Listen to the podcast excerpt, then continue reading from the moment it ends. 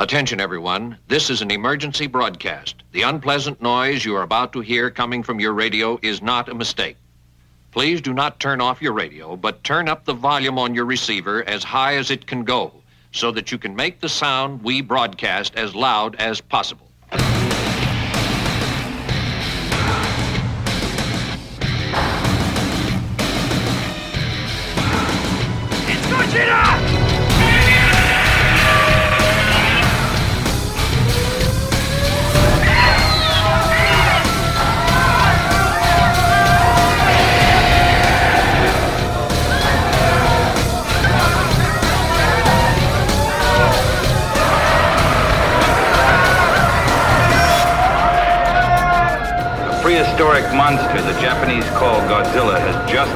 Out of Tokyo Bay.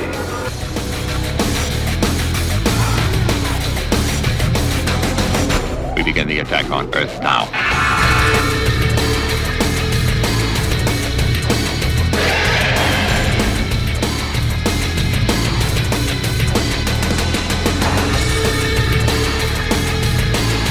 We persuaded the thing to help you with what little power it has left. Godzilla now reigns supreme and will, in all probability, continue his march towards Tokyo, destroying everything in his path as he goes.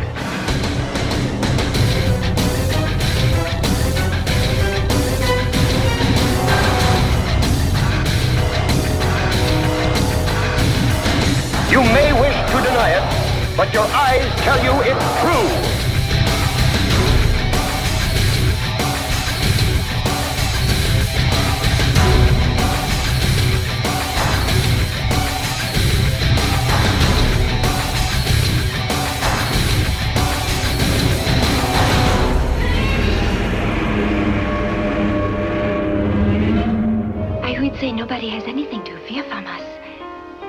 Are going to control you now.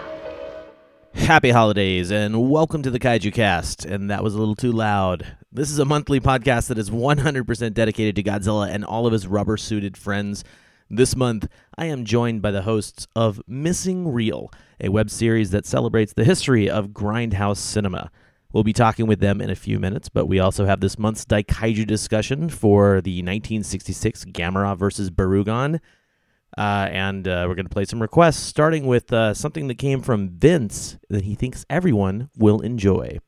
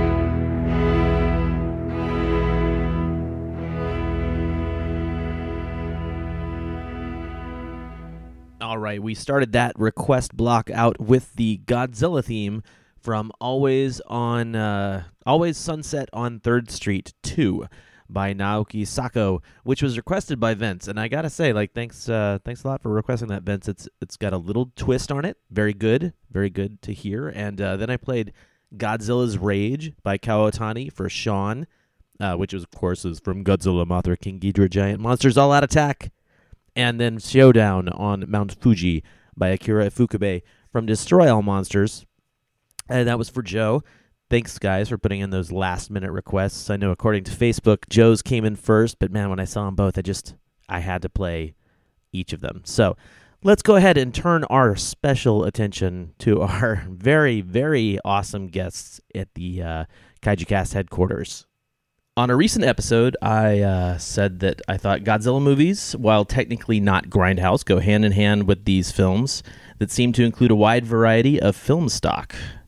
From Kung Fu to Camp Killers, I would imagine that in the 70s, these films would be shown in the same theaters and sometimes attended by the same audiences. Here in Portland, we have a budding new web series that claims to be the new home of Grindhouse history. And joining me here in the Kaiju Cast headquarters are Heather, David, and Kurt from Missing Reel. Welcome to the Kaiju Cast. Thank you for having us. Thank you. Thank you. Thank you. You're very welcome. Uh, so, do me a favor, and um, not just for me, but for the listeners as well, define Grindhouse. Kurt, you want to feel that one? No, I want you to feel No? that one. Well, you know, Grindhouse. Um, spec- I mean, it, it depends on where you lived and and what sort of city you were, but Grindhouse is basically these theaters that were primarily located in in bigger cities. They were located in the downtown area. And most of them had sort of fallen into a state of disrepair in the starting in the 60s when people started moving out to the suburbs, and the studios would just sort of dump movies in there, and they were um, quite often B pictures, exploitation pictures, a lot of the stuff that Roger Corman produced, and um, and somewhere along the line, although I can't quite tell you when the term grindhouse became popular, uh, in in New York City, these theaters were all on 42nd Street, like in Times Square, but in other cities they existed here in Portland. Um, towards into the 80s like the old broadway theater became a grindhouse theater where they you would see two movies for 99 cents and it was like maximum overdrive and then you know something else that you know like zombie island massacre. Um, and but then at the same time like the drive-in theaters that were located in the suburbs showed the same a lot of the same movies that the grindhouse theaters showed. So that's sort of how i i look at it. Um, you know now they make they still make movies that are you know if if they had come out in like 1974 would have played in those theaters but most of those theaters don't exist anymore So it's more about the theater. uh, it's a combination of the Combination. two I, I think i think it's become a catch-all phrase It's, an, Um, it's an aesthetic. um, well the- get that out. there there definitely is an aesthetic to it, but I, I I mean I remember um, you know growing up in uh, outside of New York City, and I, I remember a theater that was showing It's Alive and Star Wars in the same theater, and it was a grindhouse theater. Um, it was right on 42nd Street, right off of Broadway, and you know no one is going to consider Star Wars a grindhouse movie, but It's Alive kind of was. So, Right, right. Um, but there definitely is an aesthetic to uh, films that are considered grindhouse films, but and those tend to be um, some some people would call them exploitation films or B movies or you know I mean they they've been around forever. Uh, in the 40s, 30s, and 40s, they were called poverty row pictures. Um, because they were just turned out by you know like in two or three days, and they were always released as the B feature. I did not know that. That's Now you've learned something I, I know. I love learning. uh, and I like Kurt. You said aesthetic. I, I Um, did. I'm not gonna say it yeah, again, but that's yeah, I said it the first time. aesthetic. And uh, I totally admit that, you know, if it weren't for that Tarantino Rodriguez picture, uh, you know, the Grindhouse film with uh, Planet Terror and Death Proof in it, I wouldn't have sort of a mental image of what I think of the the term grindhouse in my brain when I when I when I say it out loud. Do you guys is there does that term grindhouse mean something specifically to you guys? I think about Italian horror films. Um, whenever you, uh, when I like watching an Italian horror film, um, there are theaters everywhere. I mean, like in Europe, there are theaters everywhere, and like you, people go to the theaters and they see stuff, and it's like it's movies and, and not necessarily movies that made that that were box office hits. It was just like I'm gonna go, you know, like fr- I'm gonna go see a movie, and like you could see anything, any movie you wanted, and it was they didn't play. Not nothing was box office. I don't know, like there weren't box office hits, and so like watching Italian horror movies and watching um, like Herschell Gordon Lewis films growing up, um, I just I kind of picked up like that there was there wasn't a, an aesthetic and that that when you walk into a movie theater and you can see they're not they're not playing you know um, uh, I don't legally blonde or something. It's it's that's that's it's you're not watching a regular movie. You know, like you're watching you're watching a movie that that didn't it was NC-17 or or and it didn't it didn't make the it didn't make the cut. It didn't have the money. It was turned out in two or three days. Herschell Gordon Lewis movies were most of the time filmed in two to three days, and then in production and out within a month. And um like that that's a grindhouse film. It's like I I always kind of thought that when you grind on a movie and you throw it in a house to be seen, that's a grindhouse film. Right on, right on. Do you guys feel the same way of that? I'll let you go first, Kurt, if you want. I mean, Uh, yeah, I sure. Um, I don't. I love those grindhouse movies. The uh, the Tarantino Rodriguez uh, double feature from the minute that first trailer hit until the last uh, of the credits of Death Proof. Uh, what a fantastic thing that was, and it really it, it, it is a definition of a grindhouse film. Uh, if you want to plant a generic aesthetic on it, that's probably the way to go. There's a, a much broader definition, as, as Heather was talking about. You know, it- there's foreign films thrown in there, Italian noir, uh, giallo films, what they call them. I, I don't think you're off base in thinking that there's some kaiju uh, or some uh, tokusatsu, something that, that will f- that fits in uh, that time period, uh, kind of rushed into production. Um, you know, not every country has Hollywood. We have Hollywood, and we throw a ton of money at Hollywood to make big Hollywood movies that m- hit big, broad audiences with the big Julia Roberts, George Clooney brush. And that way they come in and they make the money back to that uh, distribution company, and the theater makes a ton of money by charging you 15 bucks for a bag of popcorn. Uh, but there's a whole layer of, of films. Uh, I think the only the only definition that I would place to um, uh, a type of film, I wouldn't even I wouldn't place it to a type. I would place it to a, a time period. You know, there are different periods. There's there's the time there's the period of of drive-in exploitation films or films that were taken around in tents. That that era of, of exploitation film in the 50s. Uh, you got into the mid '60s, and you had those suburban theaters popping up, uh, popping up to take the big movies, and you had the rundown inner city theaters. Uh, and then you had the era of home video, and then you you know different eras. So when I think of Grindhouse, I think of a, a period mid '60s to that first era of home video in the early '80s. But I don't, I, I wouldn't say uh, a, a film like the Tarantino, Rodriguez, or Machete, um, or any of those uh, are a definitive stamp of what's Grindhouse. Mm-hmm.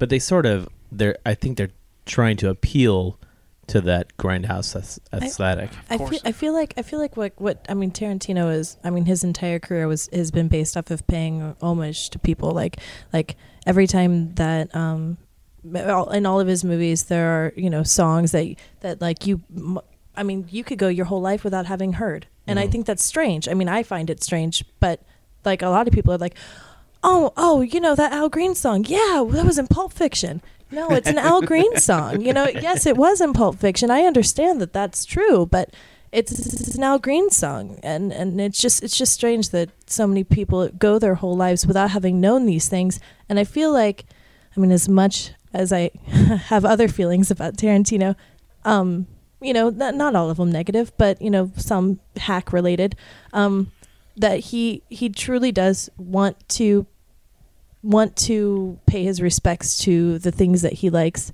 and he wants other people to learn to like them too. However, not everyone is that intelligent and they just call it a Tarantinoism and it's not. Yeah. Um but I mean like uh, I don't I don't agree completely. Well, I mean, I do to a degree that Grindhouse is um, is an era, it's a time. Um, but I would consider a lot of Troma movies Grindhouse esque the way that the way that they were done because the way that Lloyd Kaufman does things is he doesn't grow up or grow I mean I'm surprised he knows how to use Twitter and he does very well. But but I mean just recently in two I think it was 2007 when he switched to digital. I mean he was using film for that long and and and he's had employees that have come and gone that have been you know like dude you are wasting your time. You are wasting your money. We could have burned this so fast. But he's always run off of that method and it was a method that he learned in the 70s and so that in and of itself is grindhouse, and I feel feel like that can continue even though Troma really didn't pick up until the home video era. Right. So, but that to me is still grindhouse because it's the way that he filmed it. So, um, uh, to me, now in that respect, aside from enjoying the trailers, I don't think that the Tarantino Rodriguez is grindhouse because it took a lot of money and a lot of time. You know, yeah, I, I mean, it's interesting because when I think of grindhouse, I think of the two things I think of the most um, are is bad dubbing and really bad smells. Um, and that was because there was a, a, theater that we went to when I was a kid uh, in in Norwalk, Connecticut, South Norwalk, Connecticut, called Sono Cinemas, and um, and it stunk. The whole theater smelled like um, just like a, it smelled like burnt butter and a urinal and um, and and but that's where I saw like these bad Bruce Lee movies. They weren't even Bruce Lee movies. They were like Bruce Lee, um, the man, not Bruce Lee, the man, the myth, but like these Bruce exploitation movies that like all the kids would run out to see because they thought it was Bruce Lee and it never yeah, was. Yeah. Um, and I saw the only Godzilla movie I um well, no, I've seen some of the more recent ones, but I saw Godzilla versus Megalon at that theater, and I saw the giant spider invasion, and I saw all these movies that you know are are exactly what we talk about the aesthetic, but I saw them in the theaters, and it always seemed like either the movies had bad dubbing or the the the audio was out of sync and so you know and, yeah. and it just always stunk and whenever i want to see a movie that air my mom would be like oh but that theater smells so bad and um and it did but that's like what I associate with it. So to me, like even what Heather's talking about, like I can watch, you know, Planet Terror, or Death Proof, or or any other um, film that's supposed to, you know, they're trying to get that that feeling, but it's like, well, it's never going to have it because like I'm not unless I'm watching it in a, you know, like a dirty you know bathroom or something like that or or at a drive-in because we, we would watch a lot of stuff at the drive-in and that always seemed like you know the more risque exploitative films are always like after we were supposed to be asleep in the back seat of the car. Right on and, yeah. and so i remember um, watching part of the brood when i was a kid and that movie just like freaking me out and I, and I don't even remember what the movie was we'd gone to see um, you know that my mom had taken me and my cousins to see and we'd fallen asleep but i was you know watching the brood and like oh man even today it just kind of creeps me out so I mean, that happened in my generation too. Yeah. Where I, I remember going to see, I don't remember what it was, but we went to the drive in because we used to go all the time because it's easier to sneak a trash bag full of popcorn into the drive in than the actual theater, even though we did that too. Um, we went and we fell asleep in the car and um, I woke up and Ticks was on that Seth Green movie from like '94, and and I I, you know, I woke my brother up because if there's one thing that he and I have both loved for, I don't, since we were old enough to skin our knees is, is blood and like looking at it, especially on screen and going, oh my God, I can't believe that just happened. Um, but yeah, that, that, and that movie, that, that was the first horror movie. Well, that's not true, but I mean, the first horror movie I'd seen on my own separated first horror movie I ever saw was Troll 2 because my dad was watching it. And I will always attest that that movie is rad and it scared the bejesus out of me when I was a kid because there's nothing scarier than a creepy woman with bad teeth telling you to drink something and you doing so and then turn it into a what I always thought was they turned into plants and then they were eaten and like that was like the, the it just stuck with me and I like 6 or 7 years ago I asked my brother what it was and he goes I have no idea and I looked it up and I was like, that was Troll 2. So I bought it and we watched it. And of course, now it's the best worst movie, and everyone's watching it, and everyone knows what I'm talking about, and that makes me sad, to be honest. but anyway, yeah, ticks. I mean, it is the same degree of just green ooze and and and and, and nasty for the sake of nasty, and um, the one scene where the guy rolls out a roll of condoms, and he goes, "We're gonna have fun." I got lots of drugs and and then rolls out a roll of condoms and I didn't know what that was. And so I thought that condoms were drugs. So when I found them in my mom's dresser I freaked out told my brother that my that our mom was on drugs. Like it just it that those kind of things stick with you when you're a kid. And um and they I, I don't know. I don't think anyone would be the same if they hadn't seen a nasty movie when they were young. Oh gosh, there's so many of them, and um, and and again, like to me, like there's nothing can compare to seeing something in a theater. Um, and sometimes it's the things that you see, like in the theater itself, not the movie. Anyone who has lived in Portland long enough or might remember the old Broadway theater, which, again, it, it just fell into a state of disrepair.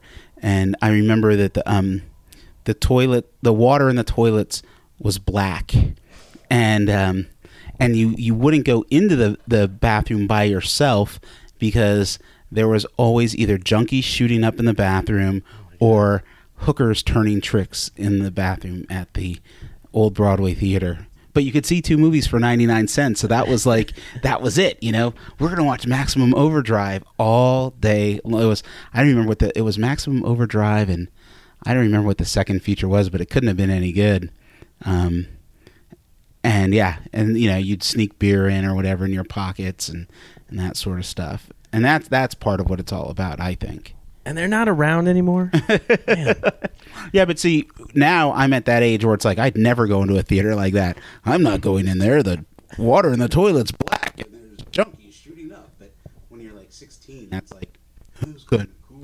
Yeah, you got a big old movie screen right over here behind me. Yeah, about twenty feet, and you got beer. I don't have to uh, sneak right in here beer on here, the desk. So um, all David has to do is pee in the corner, and I think we're set. Yeah. Yeah, there's, there's no crying babies. I mean, I was talking to my cousin about this not that long ago when we saw Texas Chainsaw Massacre 2 in the theater, and there wasn't, there was probably only a dozen people in the theater, and not including myself and him, most of them were kids that were there with like one family, and they were running around the theater.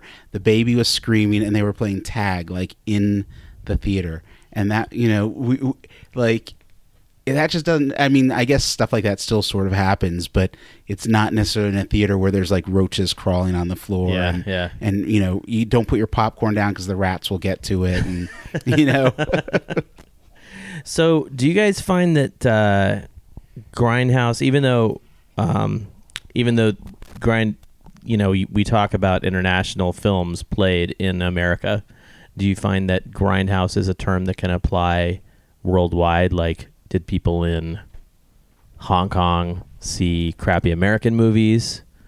And uh, do they, you know, do you think they had the same experience, or is this like sort of just something that we here in America? well that I was think the chair everybody saw Yeah. crappy American movies. Yeah. we were kicking them out. Yeah, we were we- a factory. and, They- and Hollywood. they, they- and they made their own. Like they, Yeah. they saw they saw one of our movies and not having the money to translate that or really fully under. I mean, I've seen um, uh, Thai like like Batgirl, uh, Yeah. Thai, Thai- Thai movie Batgirl. Oh yeah, the Yeah. whole Yeah, Turkish yeah. film industry Yeah. is all And- about and, and, and they're and they're based Hollywood off of movies. off of our films and our ideas or our comic books and things that that they got from us and, the, and not being able to speak English or understand like what's going on they made their own storyline and concept yeah i you they might not have had the same experience i'm not sure if in like tokyo um, they had drive-in theaters per se but um, the whole exploitation aspect of filmmaking which defines a lot of grindhouse films is is universal um, and and those films tend to be the easiest to translate. I mean, even today, the films that do the American films that do best overseas tend to be like action movies, you know, like a, like a Die Hard sort of movie where there's not a lot of dialogue. Um, and and the same is true here. So like in the '70s, um, when movies were coming over from whether it was Italy or Japan or Hong Kong, um, they were they were more often the ones that were the most easily translated. And so you you can watch like an Italian horror film or uh, like some yakuza movies that might have come over here and go, oh, I really I'm into those movies, and then you like go back and watch like other films, you know, other yakuza films from Japan, and like they don't make any sense whatsoever. Um, but yeah, I, I think that I think that, that aesthetic is is very much a universal thing. Um, But the concept itself probably isn't. yeah, They I don't, mean, yeah, because of not having Hollywood, because of not having Regals, because of not having all these theaters that were coming up that were going to show you the new uh, Grace Kelly and Fred Astaire and all the, you know, like every, I don't know, or Well, you know, Like- but what's interesting is like, um, like if you if you look at world cinema, like there, you know, in parts of Africa, there are movie theaters that are literally, um, like these these just buildings made out of like mud with a VCR and a and a TV setup, Yeah. and that passes as a movie theater. Um, and so, like, now that would be a grindhouse experience right there. You know, to go into like Tanzania, into some village where they're watching like like a Seagal movie or a Van Damme movie. Those movies are really big, and it's like this whole underground industry. Um, and I think that in America, especially America, like we've taken on this concept that like film is supposed to be high art or something, whereas in a lot of countries, uh, especially Italy, it was like this this working class sort of entertainment, and a lot of the movies that were turned out in Italy and Japan were meant for like the working class people. Like you you work five six days a week, and then one day off you you go and you see a double feature, and so um, yeah, you, you you know, especially in the '60s and '70s, you get the violence and the sex, and that's what makes movies fun anyway. So, um, but yeah, I, I think that no matter what country you would go into, you would have a different experience. You know, I mean, yeah, I, I mean, I often wonder.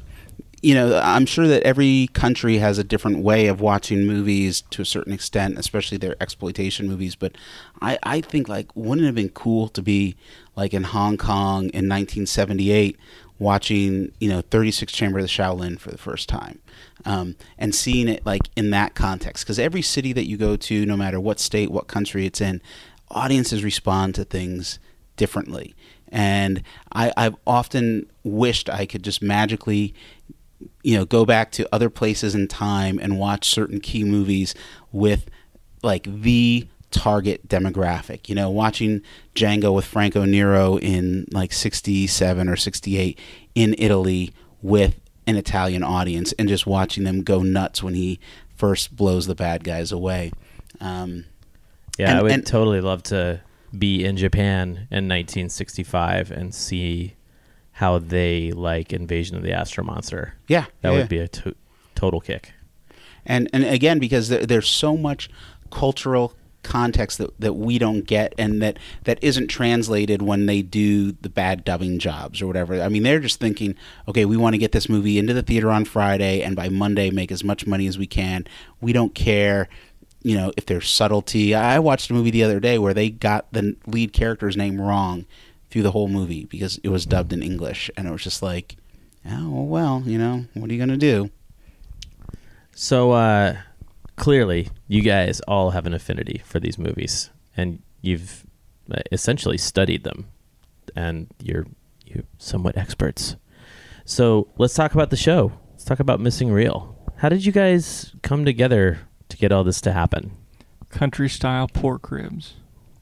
Con- country style pork ribs. I made the mashed potatoes. They love my mashed potatoes. I um, was uh, desperate for work. Been a media producer forever and ever and ever, and um, finally got to the point where you could see that if you made a well-made web series, there was a potential for you to get some form of distribution and actually make a very meager living doing it. I'd rather make a meager living doing this than, uh, you know, make mid six figures working in some office somewhere. Uh, so I just took what I loved uh, and I took my production skills and I made a seven minute demo of what I thought Missing Reel should be uh, in a bedroom studio with a green screen, suit, uh, lavalier mic, uh, a little HD camera. Uh, and was able from that to get a few thousand dollars in funding, put the gear together and immediately contacted David Walker, who came over for lunch on a summer day, and that was country style pork ribs. And uh, my cooking and my gracious uh, Southern charm via Portland native um, came out and melted his heart, and he uh, agreed to partner up with him because that was legal at the time. Yeah, it all sounds right to me.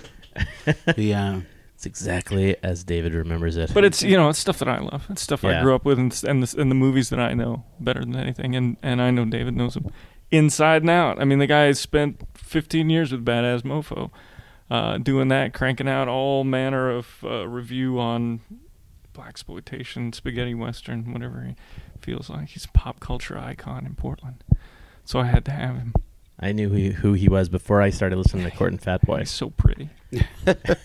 that's always just odd to me. It's like really you, you had that much free time on your hands that you could actually. It, what's actually what is interesting though is that outside of Portland, I'm I'm actually more well known than I am in Portland, and so I I am I will be out in another city and someone will stop me and go, "You look really familiar. Don't I know you from somewhere?"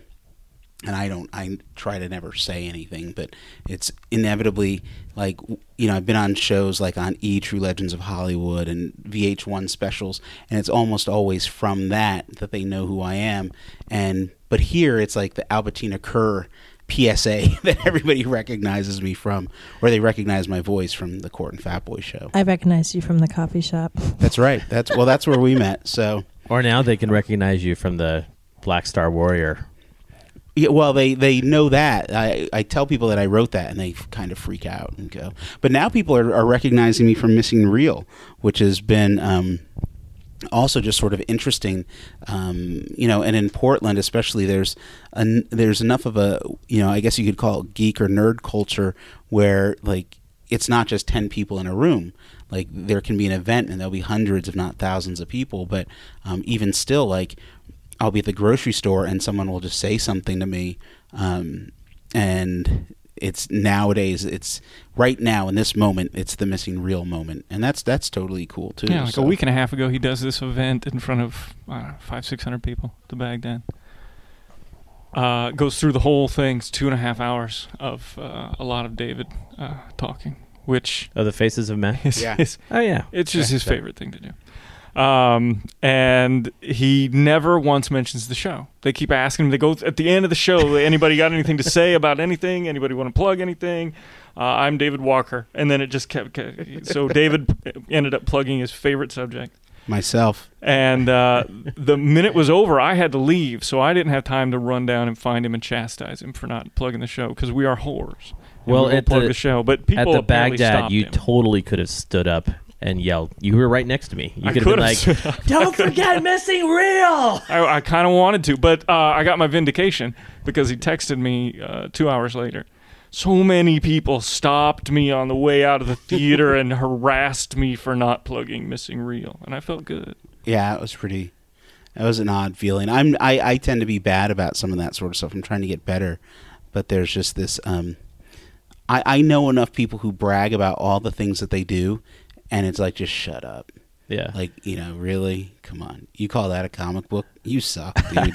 and so Well, I know about the show from you mentioning Yeah. it on Kurt and Fat Boy. I wouldn't have. I wouldn't have watched it. And then, then Kurt mentioned uh, mentioned that he was a fan of the Kaiju Cast on my Facebook page. And uh, but how did how did Heather get involved? That's a good question. David called me and said, "You got to meet me at this bar. I met this girl. That- I think she'd be perfect." Is not. That is not what happened. No, that's totally what happened because I show up at the bar and you got uh, drinks in front of you. I look at her and I go, "She's Okay. way too young, Okay, Haas. She right. is younger No, than any movie we talk about." Yeah. Okay. And so, um, so one time, many many moons ago, um, I was uh doing what I love to do the most, and that's uh, um, read comic books and eavesdrop while sitting at a cafe and smoke cigarettes. And um, David Walker was sitting behind me with this dude, and they was were we talking. were, we were having a meeting about Black Star Warrior. It was the early production Oh, right on. meetings. Yeah, With Matt Haley. with Matt Haley. Yeah, and that so that that's what we were t- just to put that in context. oh, And- that that is that now that's contextual. I Yeah. didn't, I didn't know that at the time. yeah, so that's what we were talking about, and it was super top secret. yeah. So they're talking loudly about something that's super top secret, and uh, and I and I'm sitting there and doing my thing, and and he said something that was incorrect about Lucio Fulci, so I flipped around and I was like, uh oh, what happened? And then um, and then he was like, well, well okay, weirdo, and then uh, and I don't know how I don't know your meeting ended with a dude. And then I turned around and I was like, "So, um, you like, like movies or something? Is that what's up?" And he's like, "Yeah, man, I like movies." And I'm like, "Sweet, I like movies too." Uh, you want to know what I know? And he's like, "Sure, kid." And so, so I start telling him things that I know, and then he starts telling me things that he knows. Then one thing led to another, and he emailed me, and um, he No, that was we. We there was a second time that that was the no, first that time was we met. first- right, and Yeah. then and then no, no, yeah, no, no, you're right. And then and then the second time it was just like the same kind of situation. And then um, he brought me. Um, he was like, "Here, well, let me run out to my car real quick," and brought me two copies of his movies. he just keeps in his car. This is the guy that five minutes ago said, "Yeah, I know all these people who like to brag about all the Well, stuff no, that they no. do, No, and I just this, can't is, this is the this is this is the this funny is a part. different situation. I'll have I'm to not. tell the I'm not a just anybody. I'm cool. I was I was talking about we were talking about film and and and Heather knew like I was trying not to be that sort of condescending person where I go, well, do you know who Lloyd Kaufman is? Uh, and I think I actually said that, and she was like, look at this, and she shows me her Toxic Avenger tattoo, and I was like, okay, sorry. So we're talking, and I I'd mentioned my movies, and this is this is it. because we were talking. Yeah, you said something about. Um, well, you know, I made this movie. It's got Ken Foree in it. And I was like, Ken Foree, then but like the thing was was like at one point I got this feeling like she doesn't believe a word I'm saying. Like she thinks I'm lying to her right now. I got oh, really yeah, yeah. paranoid about that. and so I was like this, she thinks I'm lying. And I, I just happen to She's have not some buying my shtick. yeah. So I, I happen to have some DVDs in the car, and I was like, About I- two boxes Yeah, of I, them. I ca- yeah. No, not no two boxes. So I kind of handed her the DVDs, and I was, and it was more like, see, I'm not lying, and I just, you know, that was it. And then, and it- then I saw you like what two months later or something like that. No, it was well, no, because because because I was like I was like I like to. The guy, the guy that you were talking to, you said he wanted screen. It's a long. St- anyway, we got emails. Like I gave him my email address, or you, gave, yeah, I gave you, I gave you my email address, and you were like, "Well, I'll I'll email you if I hear about anything that I think you would be interested in, or or you know, and I'll I'll just email you the information, and you do with it what you will." And he's super. He's a super short guy, like not not in stature, but in in conversation. Like if you don't know him, or if you don't think that he you know, or if he doesn't think you know him. Or if you don't think that he knows you, he's like super short. Like he's he's like, well, cool. That's really cool. I like how you like stuff. Bye. Like just totally weird. And so it was like, wow, that guy totally hates me. And then um, he would send me emails of articles that he's written, but it was really cool because he thought like he was like, I I wonder if that one chick would like this thing, and like he would send me like an email like, hey, because we talked about how much we hated zombie movies to a degree. I was getting sick of zombie getting movies. sick yeah. of zombie movies Yeah. and, and and the and the rec- oh just the repeats and the remakes and bleh. so anyway he sent he wrote an article and he sent it to me and I was like whoa I can't believe that dude like still even remembers my name or even didn't throw my email address away so I was like sweet cool thanks bro and uh and um anyway so then we saw each other at the Hollywood Theater Thanks, bro. You, Right. and I, you and I had the same reaction to her. and Well- then yeah so we saw, I saw you at the anyway And well, and then Kurt and I were had just started uh, putting some episodes together, and you know we were talking about well, you know, let's we should bring in somebody else, and all the names that were coming up were guys, and I was just like, no, I don't want a guy. I, I think you know we we should shake things up, and then we talked about we didn't want just to be a you know a pretty face who didn't know anything about movies, and I was thinking, you know, in the back of my mind, I knew there was somebody, and that was I ran into you. I don't remember what movie it was. It was it was like within a couple weeks of that, I'd run into Heather at the Hollywood again, and I'm looking, and she was looking at me funny, and I was like. In typical mode, I'm like, "Who is this person?" And you were like, "Hey, how you doing?" And I was like, "Hey," oh wait, yeah. So then it came back to me, and then it was all a flood. But yeah, So we started this story half an hour ago with Yeah, me yeah. saying, and then David emailed me That's and cool. said, "You got to come down to this bar and meet this girl. I just met this girl." So I get People down have been there. clamoring for you know three hour episodes of my show and stuff. So Sorry about Uh, that. no, she but she uh, I- she was I'm she really was too good young. at editing it up. So She was too young. There was no way. And but she was drinking some good liquor, and she told me about the Steve McQueen tattoo that she had on her back, uh, and and I hired her. wait, so you have Steve McQueen and Toxie and Yeah, I've got I've got a And a I've got great cramp strap tattoo on her forearm. Yeah, I like um I like things generally of uh, 1968 to 78. Uh, Like David and I. right. Hey guys. Shoot, bam, chicka, bow, wow. Um, no. Uh, yeah. So anyway, yeah, I'm not. I'm 24. I'm hello world. I am 24 years old, and I am okay with that. Despite the old men around me looking at me as if I'm horrible for being so, I exist and I'm proud. Thank you. And um and I like movies and I like music and I'm pretty well versed. So don't ask me about Godzilla. no problem. no, I, I hang out with some youngins too, and every once in a while something will come up, and I get that whole thing where I'm like, "You're old," and I just say, "Shut up." it never comes up in conversation until they start telling me how young I am. But then, Yeah. but then we'll start talking about something that we're all interested in, and I'll beat them on info, and they'll be like, "Oh, snap!" yeah, see, that's what my friends don't have. It's like I bring up something and they're they're clueless, and I have to explain it. We That should came hang out, out when Kyle. you were a little kid. I'm trying my hardest not to do the whole, um, do any of that with Heather though. I, I you know, the whole. Um, so, are you familiar with the movie called Dawn of the Dead? You know, I don't want to. Eh, there was an original one before the Zack Snyder one. You know, I don't. I, but because there's people you have to do that with, and and it's and it's sad to say, but it's it's it seems like it's more and more common with no, it's true. It with- is more common. you know, my, my cousin was telling me this this story that just freaked me out. Where he saw it last summer or the summer before, whenever it came out, he was watching Terminator Salvation, and there were these kids in the theater behind him.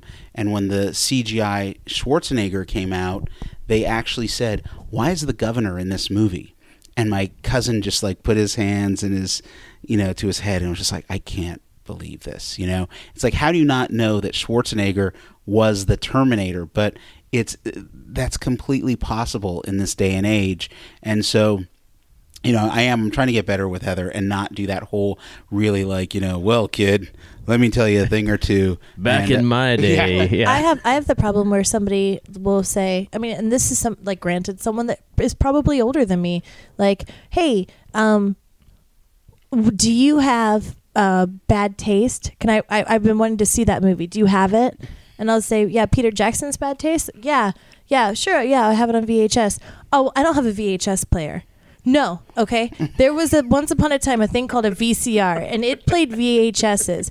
There are things called DVDs, and there's a thing called a DVD player, but there is not a VHS player. There is a VCR. Like that makes me crazy. I'm gonna go to the ATM crazy. machine and get out some money and take you for a drink. Right, go out to the ATM machine. Yeah, no, no, no, no. It's not VCR. All right, everybody. I, I This is show what you she's my like. box of v- VHS tapes downstairs. It's like massive. And when I moved into this I house, collect VHS. It's all. Uh, it's pretty much all I have. well, I have clearly I, don't- I DVDs, have a bunch of DVDs too, but everything I have everything that's worth having on VHS and DVD. And if it's worth having three times, I have it on Criterion. nice. well, when we were mo- when I Or was moving into this house, uh, I had people helping me, and like one guy was carrying a box, and he looked down, and he's like, "Are these?" This is really a big box filled with VHS tapes, and I'm like, "Yeah, man, you can't get that stuff on DVD." yeah, Yeah. and There's, you'll like, all never sorts see of it stuff, like again. Like, Gamera Confidential, which is just like some weird, like special features material that came out in Japan in like '96. Like you know, I had to have it. So yeah. I hear you. I hear you. And uh, you know, as Fat Boy knows, I have a laser disc as well. I have a Godzilla laser disc. and I, oh, I have a laser. I have laser discs. I've got. I actually ended up buying a bunch of laser discs. Um, going, wow, cool soundtracks to all these movies I like, and um, and, and I know. I mean, I know. Why are I, these I, I records collect, so shiny? I collect vinyl, you know. So I mean, I, I understood, but I guess at the time I just wasn't thinking. I was probably on one of my um my not sleeping benders, and, and uh, halfway through I realized that they were um they were laser discs, so I had to buy a laser disc player. I still that. I still don't have a laserdisc player though. It would look so. It would fit in so perfectly. I, it's going this. in there for sure. It's Jeez just on my list. It's on the it's on the list. So uh, I know you guys just posted your second episode of the season about car chase movies. What else? What other kind of genres are coming up in the uh, in this next year? We just shot um, four today. We've got Killer Camp movies coming up next week. I yeah. yeah. I remember being there for you guys shooting that. Yep. So, Which time? Uh, the second time, the second time you guys Oh, shot it because the that's good, when I the was good there. time, the, the one that stuck. Yeah, see, this is what it's like working with her. Um, Today we just did four Yeah. Uh, animation. um, with uh, special guest host. yes, special guest host Bill Oakley, who was uh, head writer and executive producer of The Simpsons for many years. And Mission Hill. Remember Mission Hill? No. And a brilliant Had a short ABC, uh, short-lived ABC sitcom called The Mullets with Loni Anderson. Okay. Yeah, I, even you've stumped me on that one. I didn't even know about that one. I heard Um, you talking about it. I've never. Bill seen has it. three Emmys, and we tried to get him to bring one to the shoot, but he wouldn't do it. He'd So bring an he environmental there media like, award. he could is sit there he and hold said, it and, he like, wouldn't say- take the Emmy. No, he but he's his hosting the won't let him Grindhouse out the house. animation episode that we're doing. Nice. Uh, what else did we do? Uh, we did a East meets West Western episode, which is um, the spaghetti westerns that had either kung fu or samurai sword play in them. Um, We did nature gone can't wait for that ridiculously out of control. yeah, nature- Frogs and squirm. And oh, you guys did one on ilk. frogs today? Yeah. Yeah. Well, well, on uh, yeah, uh, for the movie Frogs, it's Right, in, yeah, right. nature out of gun. The movie The frogs. greatest- yeah, we weren't just talking about You- frogs. Well, were we could doing it do an like a- entire You frogs could do a episode. nature episode, could do an right? entire There, you know, they're they're the world's economic indicators. You know.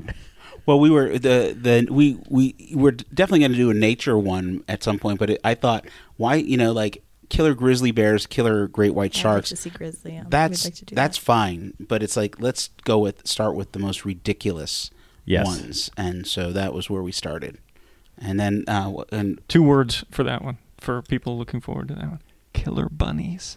yeah, That's all. There's I'm a Killer say. Bunnies That's movie? all I'm going to say. Anyway, All right. I'll have moving to. I'll wait till the show airs. and then um and then we shot uh, an Exorcist ripoff episode as well. So there's there's a whole slew of um, you know ripoffs of The Exorcist, and, and a lot of them. They, then they sort of combine elements like they were ripping off Exorcist, Rosemary's Baby, and The Omen, And Carrie. and then Carrie, and all that sort of stuff. So we did. Uh, I think we could probably get a couple. The, some of the better genres that we that we're doing or exploring at some point. You know, we you can always go back. Like we did a, a cheerleader episode. Um, and that was like cheerleader sex comedies, and we I haven't think done horror cheerleaders. yeah, we haven't done horror cheerleaders Oh, yet. yeah, and yeah. there are many of those. yeah, yeah, yeah. We could probably even do another black exploitation westerns, which was our that second was episode. that was my favorite episode that you guys had. So, if for those listening, you guys need to check out this show for sure. It's very very informative, just like sitting here with these guys. So, how do you guys feel? Um, and I'm definitely, I promise you, I'm not fishing for you to do a Godzilla episode. But how do you wanna do a feel? Godzilla episode. Okay. How do you feel about Godzilla and other, and not just Godzilla, but other giant monster movies? Um, you know, I focus th- on the Japanese ones, but uh, how do you guys feel about those in the grindhouse landscape? How do they fit? well, I think they, I, I, I think they definitely fit. I mean, again, I remember seeing um, Godzilla versus Megalon in the theaters in you know Sono Cinema, which smelled like burnt butter and urine. Um, one of the nastiest theaters I've ever been in, and. and um, you know those the, a lot of those movies were um, you know played pretty regularly in the more rundown inner city movie theaters and there's a great scene in um, in the movie Cooley High which Cooley High takes place in like 1964 65 but they're watching Godzilla in a movie theater in like this rundown Chicago movie theater and and that like even though that movie takes place before I was born, it was reminiscent of what going to a lot of movies was like for myself. Um, you know, when the ground grindhouse era, if you want to call it, really kicked into overdrive during the 70s, a lot of the best movies that we're talking about were already in television rotation because they've already been sold in packages. And so you would see, like, depending on the city you lived in, maybe you'd see, like, every Saturday there was a Godzilla. Well, not a, you'd say it was a Godzilla movie because that's what we called them, even if Godzilla wasn't in them. Right, you know? right. Um, and so I, I definitely think it has its place um, because again, those movies played in drive-ins and inner city theaters where all these other movies played, and they were and they were treated. I think the most one of the things that could best describe what grindhouse movies are is they're movies that are sort of they were meant to be disposable. Like you you they were made and they went to go in theaters and get in get out really quick. And then after they were pulled out of theaters then they'd be recycled with um, as a double feature and it would come back. So you know texas chainsaw massacre comes out and it does its thing and it plays everywhere. And then The Hills Have Eyes comes out and suddenly it's playing as, as a double feature with The Hills Have Eyes like three years later, which, you know, that dynamic never happens anymore. You never see the double feature where a movie that was maybe two or three years old is brought back out and it's, it's the B feature. So I think that, um, you know, definitely the, the big rubber suit monster movies they they were they were kind of disposable. I mean, I, I don't mean that in a flippant like derogatory sort of way. Get out. I can't talk to you. but you know, when you think about it, those are the best movies. Those are the movies that we remember the most. But they're they they were never treated as serious films in this country Yeah. at that time. No, I think, you, and that's that's a key point too. Is that in this country they were treated for sure as like disposable, but uh, yeah, to- I totally see that though. That's uh, that's a good way to look at at the grindhouse era too. Did you see any Godzilla movies like in the theater when he you were a was kid? right. They uh, every Saturday when I was growing up, uh, Channel Two here in Portland. But like Had in them the on Saturday theater? afternoon. In the theaters, I remember seeing Godzilla uh, 1986. no. Yeah, well, yeah, there was it was Godzilla. But it came out here in '86, so here in Portland it was. Oh no, it came out in '85. Did it really? Yeah, Okay. I've it seen I've seen that. the original. The the oris- excuse me. Um, The- excuse me. If you knew anything about Godzilla, you would know. The Japanese uh, movie came out in in uh, 1984, and they reshot with uh, s- Uh, Raymond, Raymond Burr in for the Godzilla in 1985. Ouch. Uh, I've heard I've heard David talk like that, so I did that. He was just, he, he I remember my cousin calling me and saying, "Man, you got to go see Godzilla '85. It is the best Godzilla movie ever." And so ran out to the theater to go see it, and uh, yeah. And so that was that was probably the second Godzilla movie I ever saw in the theaters was '85. Um, I saw Yongari in the theater. In the theater. It was part of a package. It wasn't Oh, an nice. original run, but it was Nice. part of a three movie package for.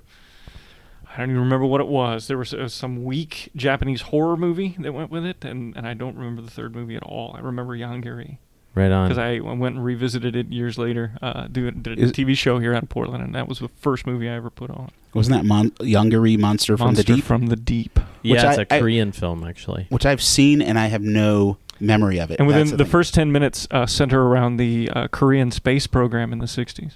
yeah I The thriving Korean space program of the 1960s. were you about to say something, Heather? I just get really excited when I've seen one of these. Well, if you get excited, tell me. I, I, I did. I, I saw that one. that was awesome. Right on. That's cool. Uh, so, um, so when you look at all of the giant Japanese monster movies that have been produced over the years, um, on I know that only a handful of them were theatrically released. And Dave, you said you saw Yes. Megalon. Yes. Kurt, you said you saw Yongari. Yes. I've I've always kind of wanted to know which movies actually came to the theaters and would have been you know included in what could have potentially been grindhouse runs because I think of the 70s Mhm. more than the 60s and so that would be stuff like you know Megalon and the Smog Monster Yeah. and uh, the Mechagodzilla films as well and when I watched the Mechagodzilla films the original 74 and 75 Mechagodzilla films they totally have that that aesthetic of feeling rushed and feeling a little sloppy and that's just as far as the as the filmmaking goes and the editing goes um but do you have you guys seen anything more recently that you kind of get that same vibe from Oh man, well, like it was. Well, no, there were some monsters in it. Uh, like Tor- Tokyo Gore Police for sure is like that's it. That that you know that signifies like everything about like both Japanese exploitation and American exploitation films just put into like one nonsensical package. I mean, if there's any filmmakers anywhere making stuff that's truly what grindhouse cinema embodies, it's coming out of Japan right now. Um, Korea's getting some. The Korean stuff is pretty exciting, but it's like actually more highbrow. Like the host is Yeah. like, you know, it's not really a guy in a rubber suit so much as it's a CGI thing. But um, like, like they were actually like taking it to a level of like, hey, this movie's not as cheesy as one might think. But yeah, like Tokyo Gore Police and what's there's Lady Frankenstein meets Mrs. Dracula. That's a new one that I That just just saw. came out, right? Yeah, Yeah. yeah, yeah. And some of that stuff, it's like there's no plot. There's nothing. It's like we're for 84 minutes we're gonna have women in like their underwear chopping people up. Yeah, You know? Tokyo. The same guy that did Into Tokyo that. Gore Police. Uh, I'm pretty sure it was Tomoo Haraguchi, and he Mhm. did a movie called Death Kappa, which I was really looking forward to, and it's got that same sort of feel. Actually, I I, I saw Tokyo Gore Police a long time ago, and I think that's probably better produced than his Death Kappa movie. But that's uh, Death. Now, I, is this the trailer that we talked about a couple weeks ago? yes, Death Cab? yeah, the one that where he put a trailer out where he was addressing American fans, and he's like, "I just want you guys to know that," and people who are listening to the show are going to be like, "Man, is he complaining about this movie again?" but uh, yeah, it's he. He was only going to use. Uh, old, yeah, old school technique, techniques, yeah. and uh, in the end, what happened is he didn't stick to that. He did end up using digital techniques, and I think he pretty pretty sure he shot um, on digital video. Uh, and uh, and the but the movie itself is just a complete train wreck and some people posted on on the Facebook page they're like oh Death Kappa was so great because it's it's you know so much fun and uh, if you're expecting fun and complete nonsense and something that's going to just make you know no impact at all on the on the history of the film industry then yes Death, Death Kappa could be seen as fun but I hated it. I hated it so much. But I showed I showed you know, you know Baron von Gulu. Yeah. He he was over here the other night and we were watching uh, Gamera 2 and afterwards I was talking about this movie and they everybody was like, "Oh, I got to I got to see this movie." And so I pl- put it in and we watched like 5 minutes of it and everybody was like, And it was like the Gong that Show. looks hilarious. Like, we've got to see this sometime. So we're, I think next time we do it and he's over, we're going to have a double feature, and that's going to be the second one. I'll be looking for my invite. You will all actually be invited to those movies after. so but you know, official guests. it is interesting because I was um, I just watched this movie not that long ago, which is really disappointing. It was this Yakuza film from like 74, 75 that turns out it was released in the U.S. Um, you know, f- for whatever reason, um, What's that? it was uh, the Tattooed Hitman Oh. with uh, Bunta Sugawara, and I'm a like big fan of his. He's been in a lot of Kinji Fukasaku films, um, and I'd heard that they had released it in America, and it's just terrible. You know, mm-hmm. and and again, it was you know, I'm sure The Godfather was really big, and so there was all these Italian crime movies that they were bringing over, like you know, Cop in Blue Jeans with Thomas Milian and Mr. Scarface, and they brought this movie over, and I'm watching it, and it's like. I know that they can be better than this because I've seen some really good ones. And so you wonder a lot of times, like, what happens when it comes over? I mean, like Shogun Assassin is, is an example of them doing it well. They Right. took the first two Lone Wolf and Cub movies, chopped them up, made it into one movie that's entertaining and almost makes sense. Um, but a lot of times, a lot of these other movies don't make any sense at all. And uh, yeah, it's it's, but that's just it, you know, because again, film in of itself is a disposable. Um, a disposable commodity that is meant we, we want to get in, we want to get out. And nobody was thinking in 1974, 75 about home video or cable. You know, they were they were thinking about again, well, we'll show it on Saturday mornings. You know, um, They sell their reels. They have their personal reels. That's all they have that's left. yeah, yeah. And so it's a, it's a pretty, you know, it's it's amazing that a lot of this stuff has endured and survived, and uh, and that's what's pretty cool. And then when you know you look around here and you're like, oh my god, like I thought I was the only one that knew who you know yeah. a lot of this stuff was, um, and and that that to me is what's what's always pretty cool. So, do you guys have any favorite monsters, Japanese or worldwide? Does That to that who's the guy with the with the meat cleaver face? the blade for oh, the face. that's Giron. He's from, From, uh, uh, Gamera versus Giron. Okay, and isn't there's a guy that looks like him in is it Destroy All Monsters or one of those ones? Uh, with Maybe. the with the head like that. Yeah, I thought it was. But I, I just remember that. I don't remember the movie. I just remember that character and just like me and my cousins going, "He's got a knife for a head." Yeah, that's Yeah, Giron. yeah, you probably yeah. saw that. That's Okay. uh, that's one of the ones that like um, that uh, it's definitely one of the ones that Mystery Science Theater 3000. Yeah. I'm a did. really. That's probably how I saw that because Yeah. I'm like, I know that movie, and that's all I know Yeah. most of anything from. I love that movie. I mean, Yeah. I, it's ridiculous. It's stupid, but I love it. I'm a I, I'm a big fan. Yeah, I mean Godzilla, obviously. I just I always liked uh, King Ghidorah. I don't know why. Um, I liked Rodan too. I mean, I I was I didn't like Mothra because Mothra didn't have um, he didn't even have hands. Mothra gets a lot of uh, flack around the headquarters here. And, Yeah. and my friend Jeff Dean, who does the Horror Holocaust podcast, and he's on the show quite a bit, he gets so steamed. Was and he- if he, he's a if big he, Mothra he guy? loves Mothra so Mothra's much. the only one with an entourage. That alone makes him cool. Well, he doesn't have hands. The ladies Her. love him. she doesn't have hands. She the doesn't have ladies hands. love The her. ladies love her. yeah, yeah. Can't get feely. Right on. Um, I, I loved I you know I, I love the King Kong from King Kong versus Godzilla and King Kong escapes and um, I you know but i- it's it's interesting because I'm looking around here and I'm looking at all these different figures and I'm like I don't even there's so many of these that I don't know that I've never seen and then I realize like oh okay I'm probably pl- pretty illiterate by comparison. Well, I'm Um, I'm pretty obsessed with yeah. this stuff. I, I never would have guessed that. well, now you know. Heather, I'd be interested to know if you have a favorite monster. It doesn't have to be a Japanese one. It doesn't have to be a Godzilla monster Well, I mean, it just couldn't be. of all time.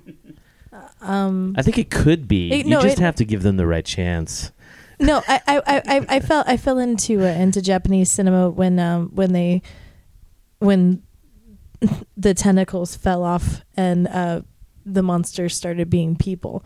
Even though I'm a big fan of uh I don't know Japanese cinema and me it was like whoa that, that is crazy and that there's always people but they're always monsters and like they're always monsters in a very bizarre way where they either literally turn into monsters Mhm. or they're just like superhuman to so many different degrees but that's what i love about japanese cinema um, my favorite monster of all my favorite movie from the time i was five until i mean probably n- now was uh, the original king kong movie like right. i love Excellent. i love love love love love king kong and a big cryptozoology fan so bigfoot king kong that's my jam and um yeah but i mean you know t- uh, really into toxic avenger it's a monster He he's, superhuman size and strength He's been radioactively mutated too, so Yeah. I totally count Toxie. yeah he's allowed. Kurt, you're up. I like King Caesar. King Caesar. I just love him. I just, he's I pretty just cool. think he's awesome. Have you seen Uh, Final Wars? I did see Final Wars. Because he makes a pretty good appearance in that movie. Uh, oh, and you know, you know who's a hell of a filmmaker is that Roland Emmerich. Um, and Jet Jaguar. Uh, I, I Jet. I, I always have a soft spot in my heart for uh, for Jet Jaguar. Yeah, you said you wanted to hear the song, right? I do so. All right. So uh, I'm gonna sing it on my way home tonight. All right, awesome. So I think we're going to wrap up this portion of it. Uh, I was going to say that I know that the timing didn't work out for us to watch Gamera versus Barugon tonight, um, but as guests, official guests, you are now invited to all of the showings at the headquarters here for all the kaiju discussions. This man's Um, gonna regret that. No, no, it's just you don't have to come every time. You- if you we had everybody come, be here. yeah, usually there's beer here and water in the sink for david and water. I'll drink out of the toilet as long as, As long as it's not black. Yeah, as long as it's not black water. Right on. Uh, burning butter So we will will move on, but I do want to say my initial thanks to Heather and David and Kurt from Missing Reel for coming out. And uh, if you guys out there have not seen the show, you can find it at missingreel.tv. And uh, there will be lots of episodes this year. So thank you guys for coming out. Thank you, Kyle. Thank You've you, been really good to the show. Appreciate it. Well, I hope you guys continue that for a long, long time. And uh, now that I've said all that, we'll hear the Jet Jaguar theme.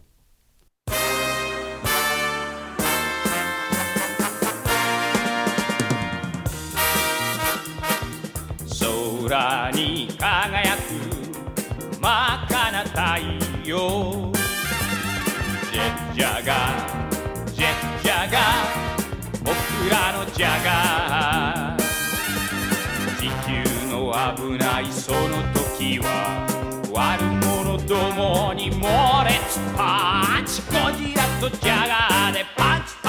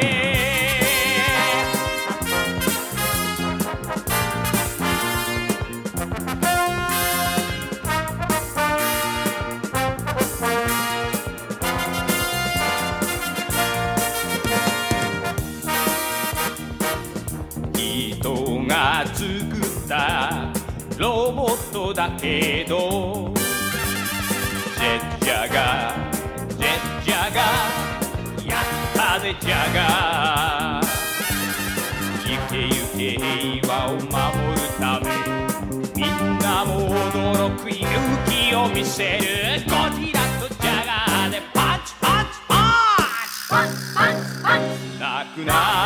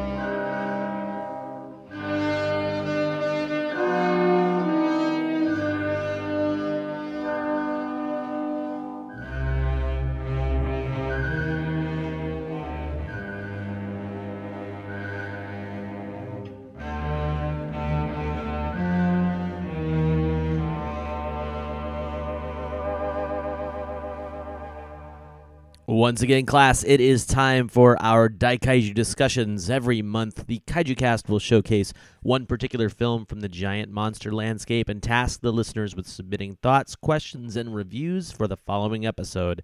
Thanks to an online tool, I've randomly assigned one movie to each month, solidifying that this show will just keep going and going and going for a long, long time. Seriously, it's like till through 2015. Uh, this month's film is the 1966 Gamera vs. Barugon, the second film in the Gamera series, directed by Shigeo Tanaka. This film deviates from what has become the standard friend of all children uh, formula in lieu of a jungle adventure heist kind of thing that results in the birthing of a giant monster called Baragon who attacks, surprise, Japan. Before we get into the user submissions, let's uh, hear the post mortem discussion. Okay, so I'm sitting here with the crew. We're going to talk about Gamera versus Barugon. Got Cindy and Tiger. And by the way, welcome back, Cindy. Thank you. It's been too long. Kurt from Missing Reel and Martin from Galaxy Sailor. I actually I want to say before we really kind of get into this that I have never seen this movie in its entirety before. This is a first for me. Um, I've never really liked this film. I've always thought it's kind of boring, and uh, the only two times I've ever tried to watch it, it's never held my attention. So this was a kind of a nice deal for me to see. I, you know, got myself an energy drink, make sure that I didn't fall asleep halfway through the movie, and uh, I enjoyed it, but I, um, I still didn't really like it a lot, and I, I saw a lot of flaws. I kind of made a lot of notes as we were going along, um, but I'd like to hear what everybody else thought about it. And since uh, since our newbie Kurt Lloyd from Missing Reel is sitting here, I'm gonna make him go and break me first. You're gonna ask my opinion first. Yeah, just gonna, just nutshell it for me. Like, what what do you think about this movie? I know that before you told me that this you like this movie. I'm a big Gamera guy. Um, this is the only one that I've ever seen that didn't have uh, a kid in in the lead as the lead human, so it kind of threw me off a little bit. You know, Gamera is really, I think, in this movie for about ten minutes Right, right. total, and I've seen the fight scene a hundred times. It was in um, what movie was this in? It was picked up and dropped in the middle of another Gamera film. Oh, uh, well, several of them do that actually, but I'm sure that they talk about this one in Gamera versus um, Viras, which Yes. is the squid one, Right. Squid-looking guy, and I know they do it in Zigra as well. Well, it's. Uh, and I think they even so do I it felt like in, I'd uh, seen this Giron, movie. too. Giron, Gamera versus Yeah. Giron. I felt like I'd seen this movie because I saw all the fun, important parts, but there were no kids in it, and it just. Um, uh, I enjoyed it, but it kind of fell flat. It didn't really feel like the uh, the Gamera experience to me. Now, is that because it was a more serious tone film, or is that because uh, it's missing the kids, or is that because it's just kind of a meh movie? It's uh, it's I guess it's kind of a meh movie. Um, there wasn't really a whole lot to propel it. Uh, the uh, understory uh, with the the guys trying to steal the opal uh, smacked of Treasure of the Sierra Madre, where they're trying to you know negotiating with each other and they know they're gonna you know not one of them's gonna knock one of the others off so they have less to split between them and uh, so it's just all it's all stuff that I'd seen before. There wasn't anything really interesting to propel it forward. Um, Baragon, it looks like a really uncomfortable costume. Uh, Really yeah. I actually. Uh, so speaking of the costume, I there I have a like column of likes and dislikes in my notes about the Baragon costume, and like I actually really like the design, um, because it's very long. But what I don't like about it is that because it's very long, you could see that they had to hold up the head with a wire, and uh, like there's a very a very noticeable bump on the top of Barugon's head where the wire just comes right out of.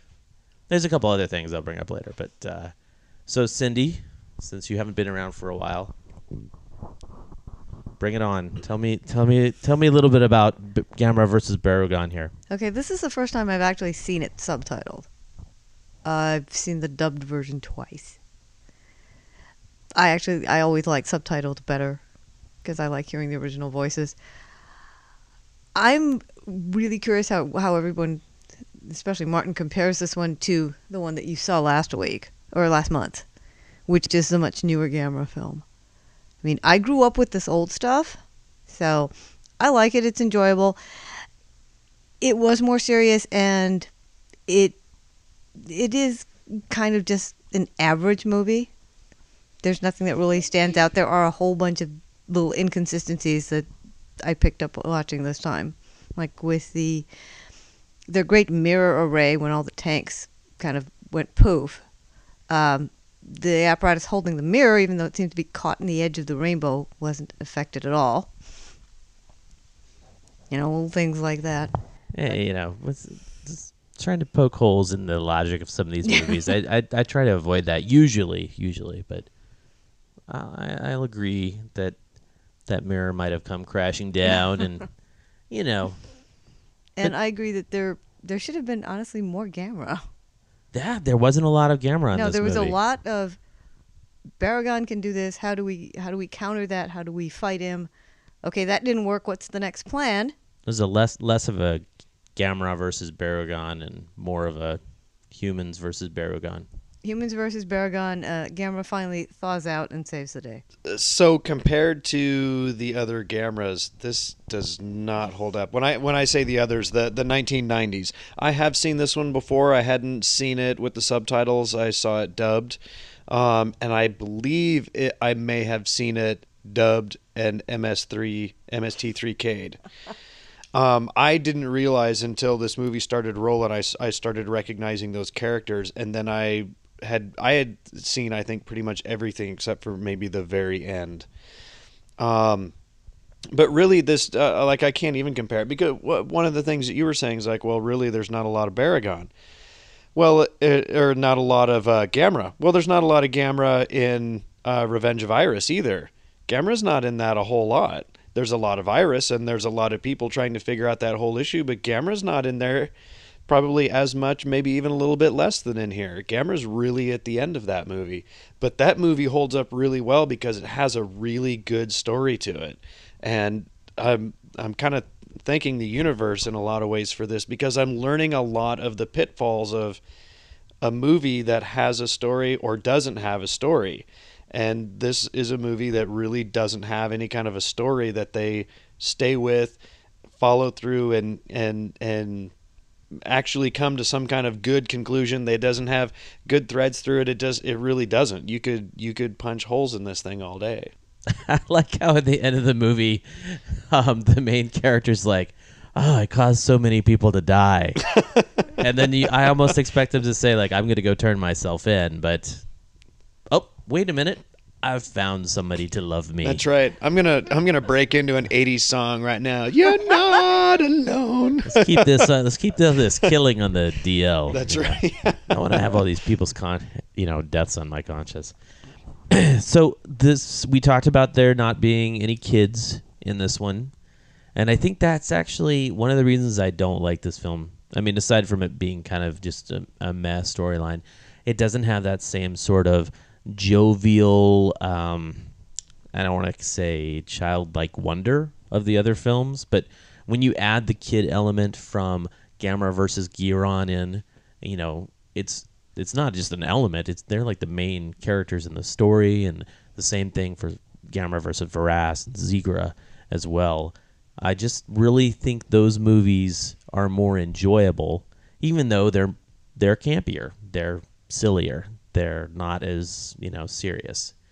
Um, that's one of the reasons I don't like this film as much. But uh, we were talking on the Tokyo SOS podcast about um, Ghidra, the three-headed monster, which uh, has some similarities to this film, where uh, you know, aside from being the movie, and they're made very similar time frame wise. Uh, Ghidra, the three-headed monster, was 1965. This movie was 1966. Um, Godzilla sort of flips the switch in that movie to be the protector of the Earth and becomes a good guy, and Gamera kind of does that in the first Gamera film, but um, he ends up saving everybody very clearly in this film by uh, dragging Baragon into the water. You know, aside from that, the the other similarity is that it's a very adult story. You've got in this film you have this whole heist and uh, fights and murders and eventually a love story. It's very they've got some emotional tones in this film which you don't really get in the other kitty films and I thought that was very similar to the Ghidra the three-headed monster stuff which Martin you haven't seen this but you guys have seen that right where Yes. it's got Yeah. like sort of like the princess from the other country and the people trying to kill her aspect going on and this sort of a cloak and dagger kind of thing. But, you know, I thought for Gamera doesn't work so much.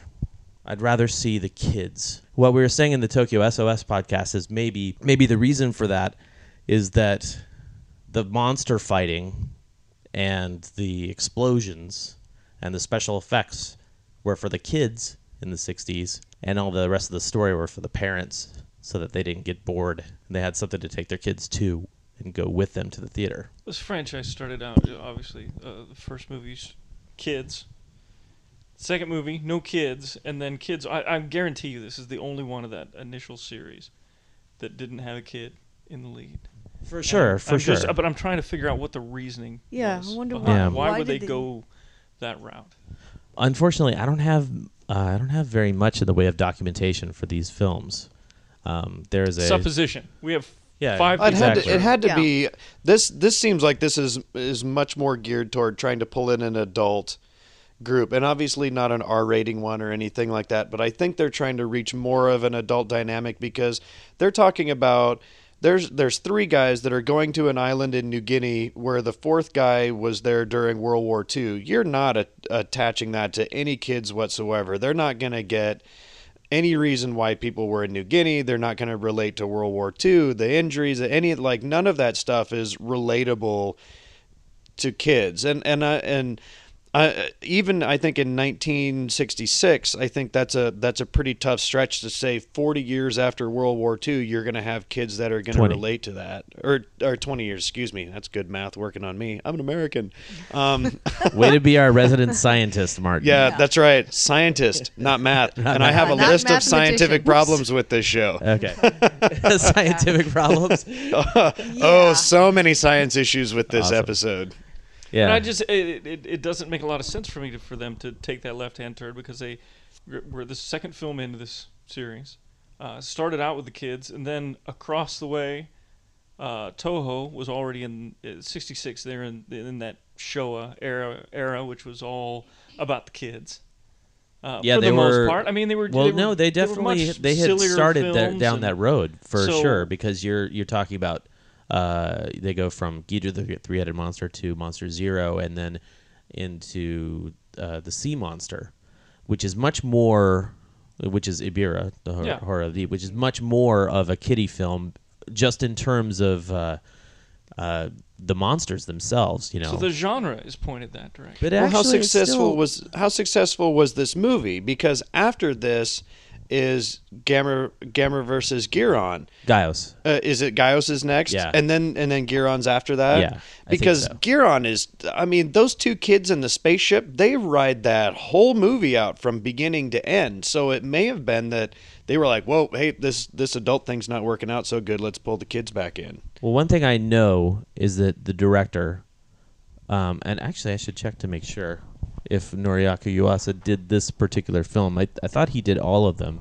Shigeo Uh, Tanaka. He's the director. Mhm. Okay, so that that might be why, because Noriaki Yuasa, who's the director of the others, where that are more kiddie, that guy really thought that the movies should strike a chord with children. Well, so that's is, got is to it be possible then that somebody just came in with a different kaiju script and they inserted Gamera in it, which would make sense as to why there was so little Gamera in it. So, so Yeah, they came in yeah. with this big heavy-duty monster movie that was, you know. Um, uh, thematically and emotionally much darker, and then inserted Gamera in it to tie it in Yeah, it almost bring around. reminded me of uh, Which I- was the one that was going to be a uh, King Kong movie that became a sea Godzilla. monster. Yeah, Sea monster. Yeah. But it almost reminded me of um, like uh, one of the other Toho films. that's only about one monster, like Varan or Rodan. Rod- you know, one of those films that's just kind of it's got its own encapsulated monster versus human story.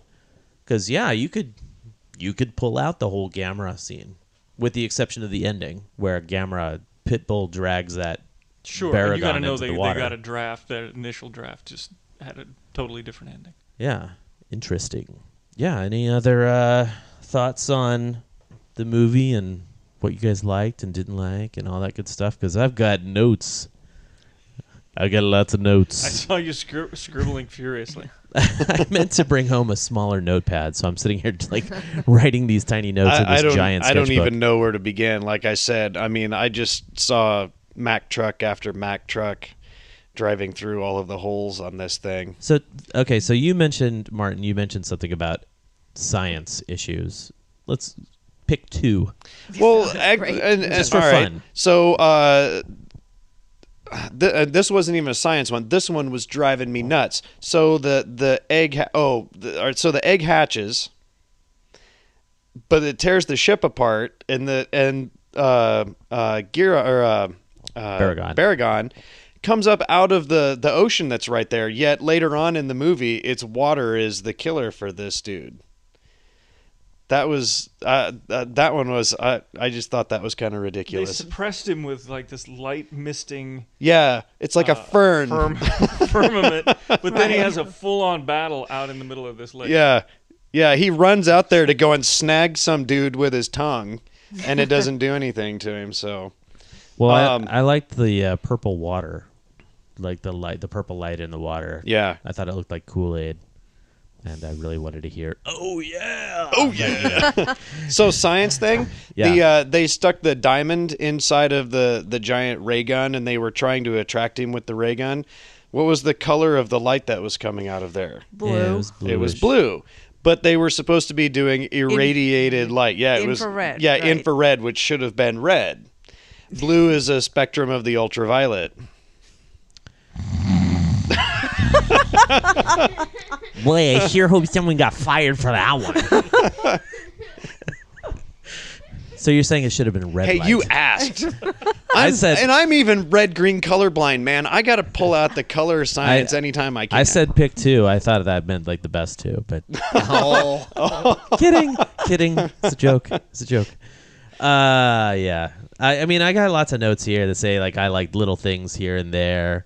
Um, we mentioned, uh, I mentioned during the movie that like, what, there's a scene where uh, this dude eats a banana on the ship and then he tosses the banana peel down on the ground, and I thought for sure we were gonna see somebody slip on the banana peel, but they just cut away. I'm like, man, I need my banana peel deleted scene. It didn't test well. it didn't It's in the test well. director's cut, yeah. yeah.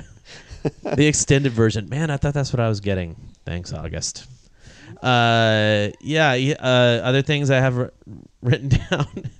I um. Okay, so like when they're in the cave and the scorpion is on the dude's leg, and he's about to get bitten, and that they've got that whole like semi-tense scene where you know the dude's gonna die, you know he's gonna get stung, not bitten, and uh, you've got the bad guy whose name I can't remember, and he like gets all freaked out, and then he puts his shades back on.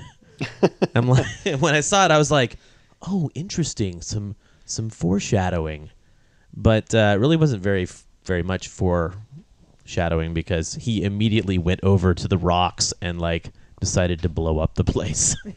so quick, so quick. Um, uh, what'd you guys think of the also, uh, the the guy that got bit, that you could see the little rubber one that was dancing around by his pant leg, but when he actually took the bite and fell on the ground, he was holding his shin.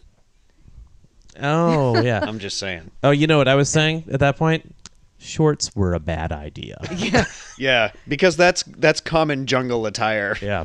Speaking of jungles, this is the second. mo- I think the first, the uh, Mothra, was the Mhm, first yeah. place that I saw it. Um, I, I, I love uh, like um, John Wayne playing Genghis Khan, or Burt Lancaster playing Sitting Bull. but it is never more apparent to me the uh, racist lengths that we went to in cinema uh, than when I watch uh, a crew of Japanese people go to some South Seas island where uh, there are a whole bunch of, of um, black people on this island, which are all pretty much uh, burnt cork covered Japanese men. They're in blackface, yeah. yeah. Or except for the albino guide, Karen. Karen, with the exotic name. Karen, yes. Yeah, the South Seas name. it's an original Papua New Guinea term. I, I did find that the end fight, you know, with Gamera and Barugon was interesting because there was no fire breathing. There was just, it was basically like a kind of like a dog fight. I guess because Baragon couldn't use his powers, Gamera didn't use his flame breath. But uh, I, you know, I liked, I liked the the monster. I really liked the design of Baragon, and I thought that aside from the length being really cool while not perfectly executed, I also liked the vertical eyelid clothing, closing, clothing. Jeez, I'm crow. Closing. What do you call that, science guy? Well, the the way they actually did that, they did it a couple of times. About fifty percent of the time, they did it accurately. It's uh, something that sharks and others have called a nictitating membrane. Anytime they go to strike at something, that membrane goes over the eye to protect it, so that it's not in turn snore. So, so it in turn is not damaged by something. And there was a couple of times when he opened his mouth and he would strike with the tongue, his eyelid would close like a nictitating membrane on a shark would. All right. See, now before you say anything, Kurt, this is a this is an episode of learning because in the Missing Reel interview, I'm sure that a lot of people learned a lot of stuff, not just about. Yeah. So well, this is the people have to do their homework for this tiger. So. Yeah. Oh, you can roll your eyes all you like. You don't have to do your homework for this. This there's no homework on your part. I also liked how uh, Barugon was off of his knees. Like Anguirus is Yes. a- very much a knee crawler That's kind of exactly monster. the matchup I was gonna when I was talking about how uncomfortable the costume looked. Yeah.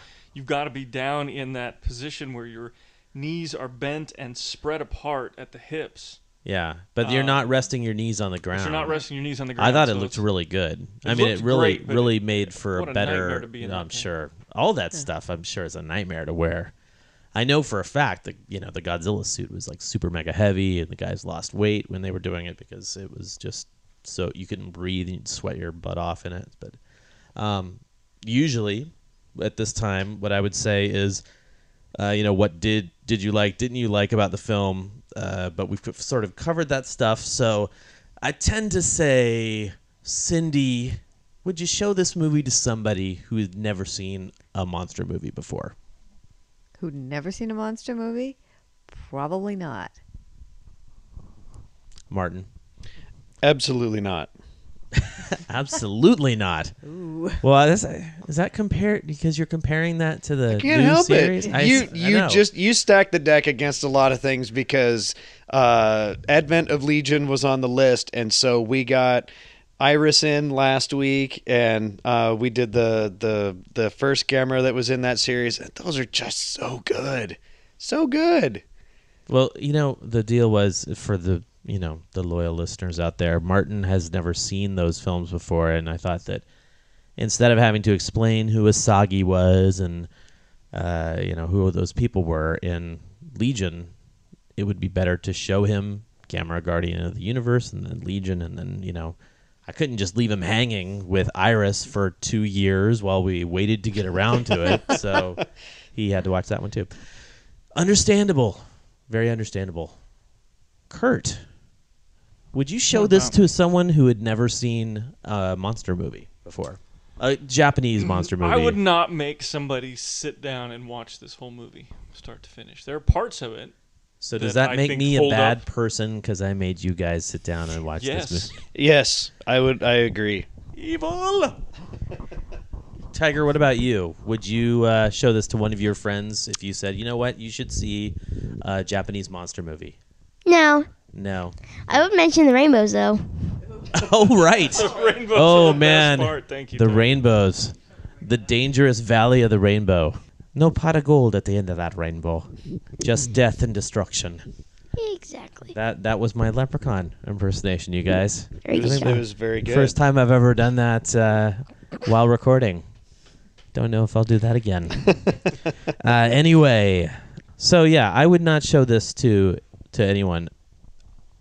I, I don't think. I mean, because mostly because it's a sort of boring movie. But I would say that from a continuity perspective, this movie does sort of have something that the other films don't where you kind of I don't think you would need to see another Gamera film in order to understand what this one is about because they sort of you know they show at the beginning what happened in the first movie and um, it is a very much encapsulated storyline. You know you never really see Barugon or any of those powers manifest themselves or any of the characters. Oh wait. I did want to talk about one thing. That guy the main the lead from this movie he's been in several Daiei films. He's in the um f- most notably for me because it's my favorite of the trilogy he's in the last yokai film. If you guys have seen that the Great one Yokai War. Uh, no, not that far when I say last. The last of the 60s trilogy. He's in um, Ghosts Along the Tokaido Highway, which is. Oh, that's the one you always have a problem pronouncing, isn't it? Sure. Sure. You mean the Japanese The name? Japanese version. He did pretty well with it in yeah. English. When you I, tried to pronounce I it in know how to Japanese. talk in those dang English, man. but the yeah, the I don't know how to say it in Japanese, unfortunately. But the the Ghost Along the Tokaido Highway, or as the DVD is called, Along with Ghosts, he plays a really good uh, samurai character in that film, and it's much less emotional than than this one. I noticed you spent a lot of time uh, with his emotion knob cranked up to 11. But I digress. I thought it was okay. It was interesting, but I wouldn't show it to anybody else. Anybody have any final thoughts? I do. Yes, Kurt, go ahead. No, go ahead. Um, I was. I am very curious after watching this one if anyone has done a comprehensive book, or if there's one that is out there about uh, model making and its filming. And I noticed between these movies when they make models, there are some that are so well done that break apart. The detail is great. Um, sometimes they stand out as being very modelish, even though they're built really well because of the the camera work. This one, I didn't think the models were all that great. I didn't think things were moving all that great, and it's not filmed. So I would love to know the relationship between camera and model sets. And and one of the things that I kind of go back to a little bit when I see these, I also think about aliens and I think about all of the shots that Cameron did that were models that I never knew back then were model shots. And uh, maybe if I go back now those will stand out a little bit more, but I really want to learn that relationship between camera and model work and what makes it stand out and what makes it not stand out. There might be a Japanese book written, which does you no good. Does me no good either. you wouldn't be able to pronounce the name. I wouldn't be able to read it, but that doesn't necessarily mean I wouldn't buy it. Unless, you know, well, it would have to have a lot of pretty pictures in it. So yeah, Well, uh, it comes in a comic book form. it's manga. Uh, Kurt, There's a final couple thoughts. things that stand out. This is one of the better directed uh, of the original series, 60s series of Gamera. Uh, in terms of shot selection and some of the cinematography, you don't see a lot of cheesy compositing, even though there is a lot of compositing. There's shots like uh, there's a shot looking up a city street that is lined with uh, as Baragon comes down the street towards a bunch of tanks. This is just a really nice shot. Uh, it's set up well. It's lit well. It, it it has the impact that I think that it should have had, and and if we weren't so jaded to special effects, it probably would have had a lot more. So I can imagine in '66 that was just a really beautiful uh, shot. And you and I talked just a little bit ago about um, which of these films AIP picked up, and and um, for those of us old enough to have grown up watching these things on television, it was mostly those AIP, and they were crappy prints to begin with.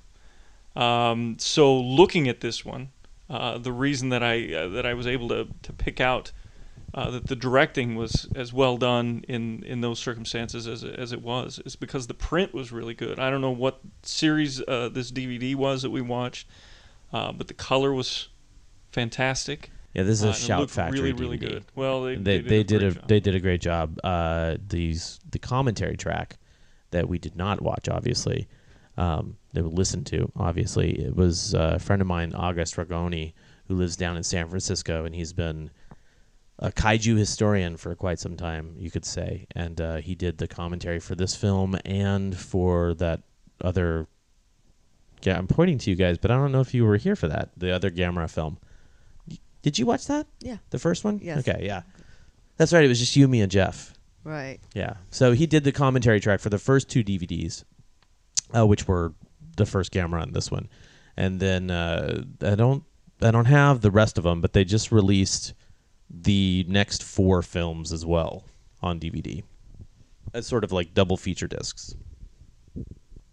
Shoutfactory.com. I'm just kidding. I don't know if it's shoutfactory.com, but it's Shout Factory is who released That's it. gonna I be a think they did a yeah. I guarantee it. No, please don't. Please don't. Anyway, uh, if it is, I will definitely try and remember to edit that out. I would uh, I would say that they did a great job on the DVDs though, for sure. Cindy, final thoughts.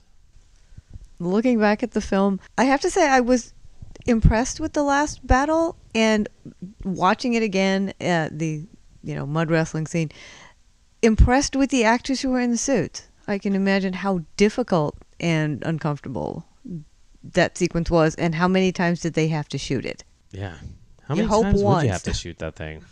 I think I think you can only shoot some of that stuff one time, because uh, like especially with the cities, Right.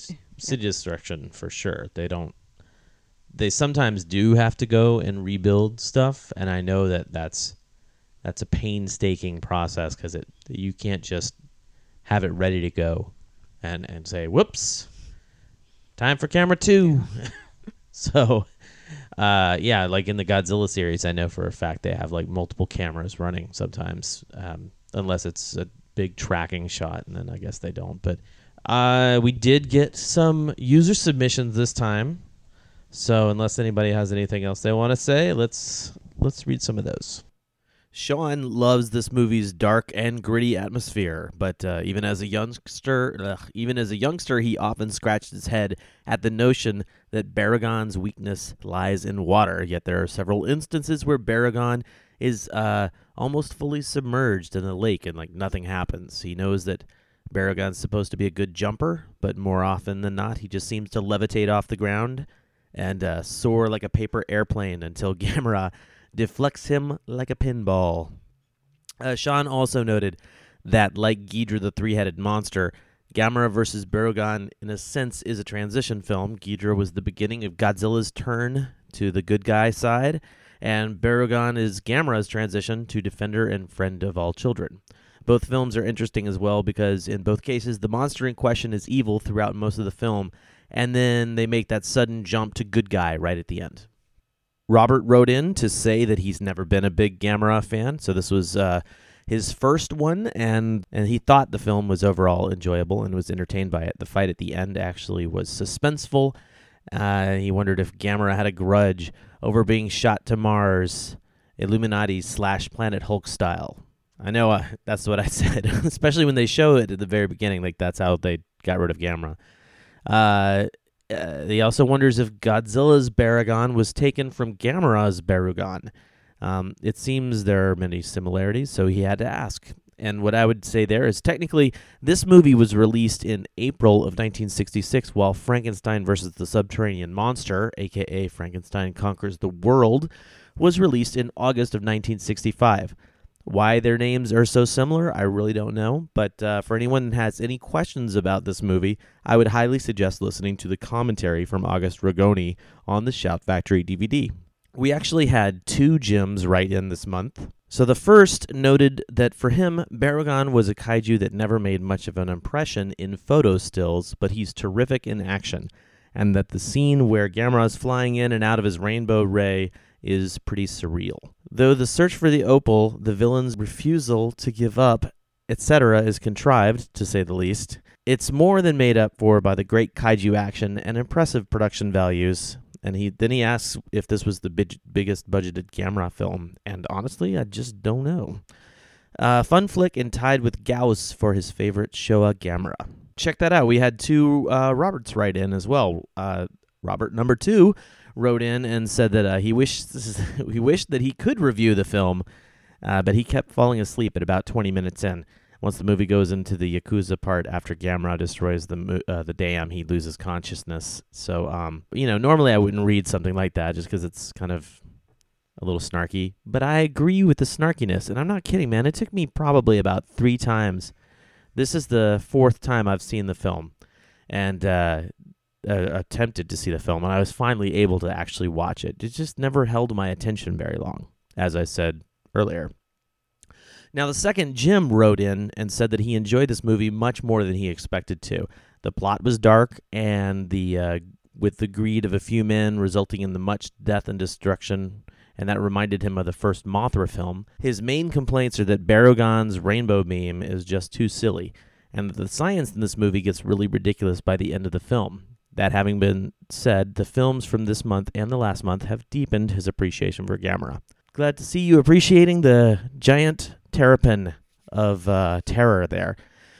So thank you guys all for writing in and contributing to the show. I know um, that we are really doing a long episode this time, so we're going to go ahead and keep things moving with a little Kaiju Cast news. This is United Nations reporter Eric Carter with the news. The world is stunned to discover that prehistoric creatures exist in the 20th century. The armies have been alerted as we wait for more news from Japan. So I posted this on Facebook last week and just wanted to make sure you all knew that the official solicitation for Godzilla Monster World should be in the next previews magazine at your local comic book shop. The creative team was made official in this announcement as well, with co-writers Eric Powell from The Goon and Tracy Marsh. Also, artist Phil Hester uh, was announced as well, and the series will feature not one but two painted covers. Eric Powell will provide a gatefold wraparound cover featuring many beloved Toho monsters, and uh, fan favorite Alex Ross contributed an, contributed an imposing image of Godzilla. Powell has also painted separate incentive cover to herald the debut issue's launch. I know I'm very excited about this whole thing. I will be talking with IDW. I keep promising that, and uh, we're just working on scheduling now. So as soon as previews is out, stores across the internet will have it as well. Uh, so keep checking your local shop for the newest previews magazine because IDW's Godzilla Monster World is finally available to order. Uh, issue one is three ninety nine. It's thirty two pages, it's full color, and it's available uh, March two thousand eleven. The diamond order code is Jan eleven 0463. I'll post that in the show notes too. And actually, as a side note, there's also there's a fair amount of Godzilla apparel being released recently, um, and also available for pre pre order as well. I know that I've seen a lot of it in my local comic shop, so check that out too. Toy Vault, uh, you know those guys. They're the they're the people that make the stuffed Godzillas, the plushies. Well, they have announced a new game called Godzilla Stomp, and the press release came out this week and states Godzilla continues his wave of destruction as Toy Vault Incorporated announces Godzilla Stomp, an officially licensed multiplayer card based ga- multiplayer card game featuring the terror of Tokyo Godzilla. In this fast-paced game of citywide destruction, players pick from Godzilla, Mechagodzilla, Mothra, Battra, or Destoroyah and complete and compete to smash as much of the city as possible. In Godzilla Stomp, Players choose the ferocity of their attacks from round to round to rack up as much destruction as possible, attack early to smash a single building, or go on a rampage to destroy several at once. Lay waste to high value, scra- high value skyscrapers, or hope to get a collection of power plants. I really should be doing the commercial for this for this game. Uh, this lightweight card game includes 42 building cards, 30 monster attack cards, and is ideal for Ga- Godzilla gaming on the go. Two to five players can play a speedy game of Monster Mayhem anytime, any place. Check out toyvault.com for more details as they are released. Uh, let's see. The next story here is about Fire Breather. I noticed on Facebook uh, that a friend of mine who works at Adult Swim helped on a promo for Fire Breather, which is um, it's a comic book adaptation of a title from Image. So there's a comic from Image Comics called Fire Breather, and the Cartoon Network had a CGI, like basically like movie. And I had never read the comic book itself, but was surprised to find Fire Breather in an issue of Invincible that I was just reading last month. Uh, anyway, Fire Breather aired on Cartoon Network a couple of weeks ago or last week or something like that. So Tiger and I sat down and watched it. It wasn't bad, but it was clearly aimed at the tweens, you know, like people just going into their teenage years. They do say the word kaiju like many times, which is kind of cool, but it's also a little weird too since it's kind of overused. All in all, it's worth a watch if it airs again. If you have the Cartoon Network and they're going to show it, you know, you got the free time, check it out. You might enjoy it. I'll have a link in the show notes to more information in case anyone is interested in checking that out. So I found this information on a few different websites, but eventually tracked it back down to uh, one blog.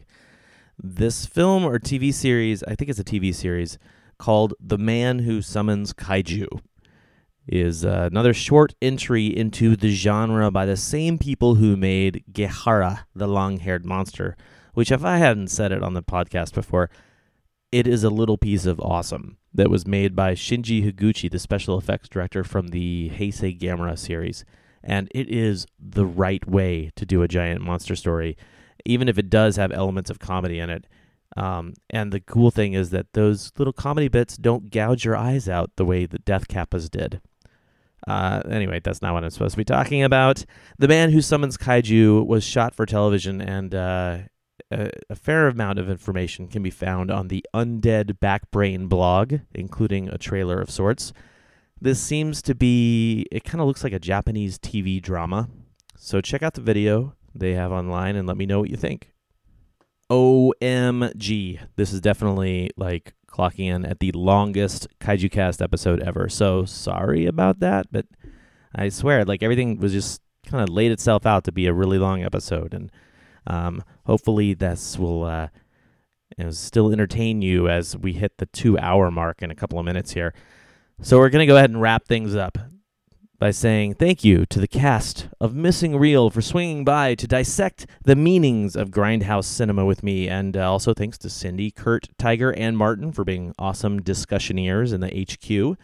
But also thanks to everyone who's been writing in as of late, especially those of you who turn in their homework. It's awesome. I love hearing from you guys, and uh, let's make sure this uh, Daikaiju discussion continues to be a really strong point in the podcast as we continue into 2011. Uh, our next assignment, speaking of, is Latitude Zero. No spoilers here, but uh, you will never find a more dumbfounding Toho film with Joseph Cotten and Cesar Romero. It is available on DVD from Tokyo Shock, and the DVD can be purchased from a number of online uh, retailers if you can't find it at a local shop. Um, I do know that Netflix has it, but it's not streaming. So just make sure you get your show notes uh, for Latitude Zero in before the last week of the month of January. I don't really have any kind of new stuff going on with Portland uh, happenings. Geek Trivia is back on. So, again, if you're in Portland and you eh, like geeky stuff, come out to Geek Trivia every other Tuesday at Vendetta, 7 o'clock. I will have links in the show notes to uh, the Facebook page for that. Um, but we're going to go ahead and close out the show. So if you found this podcast on iTunes or some other podcast directory, don't hesitate to point your web browser to kaijucast.com, where you can download current and previous episodes, check out the suggested reading, show notes, the scheduled for the Daikaiju discussions, and cast your vote in the polls. As always, I do love hearing from you all. So if you'd like to make a comment, positive or negative, uh, or a song request, maybe reply to something I said, or you know, if you if I said something wrong, you want to point out an error, that's cool. Just uh, simply email me at controller at kaijucast.com, and I'd I'd totally love to hear from you. The KaijuCast is also on the Facebooks and the Twitters. Uh, both links can be found on the right hand side of the website. I'm going to leave you with the last request of 2010.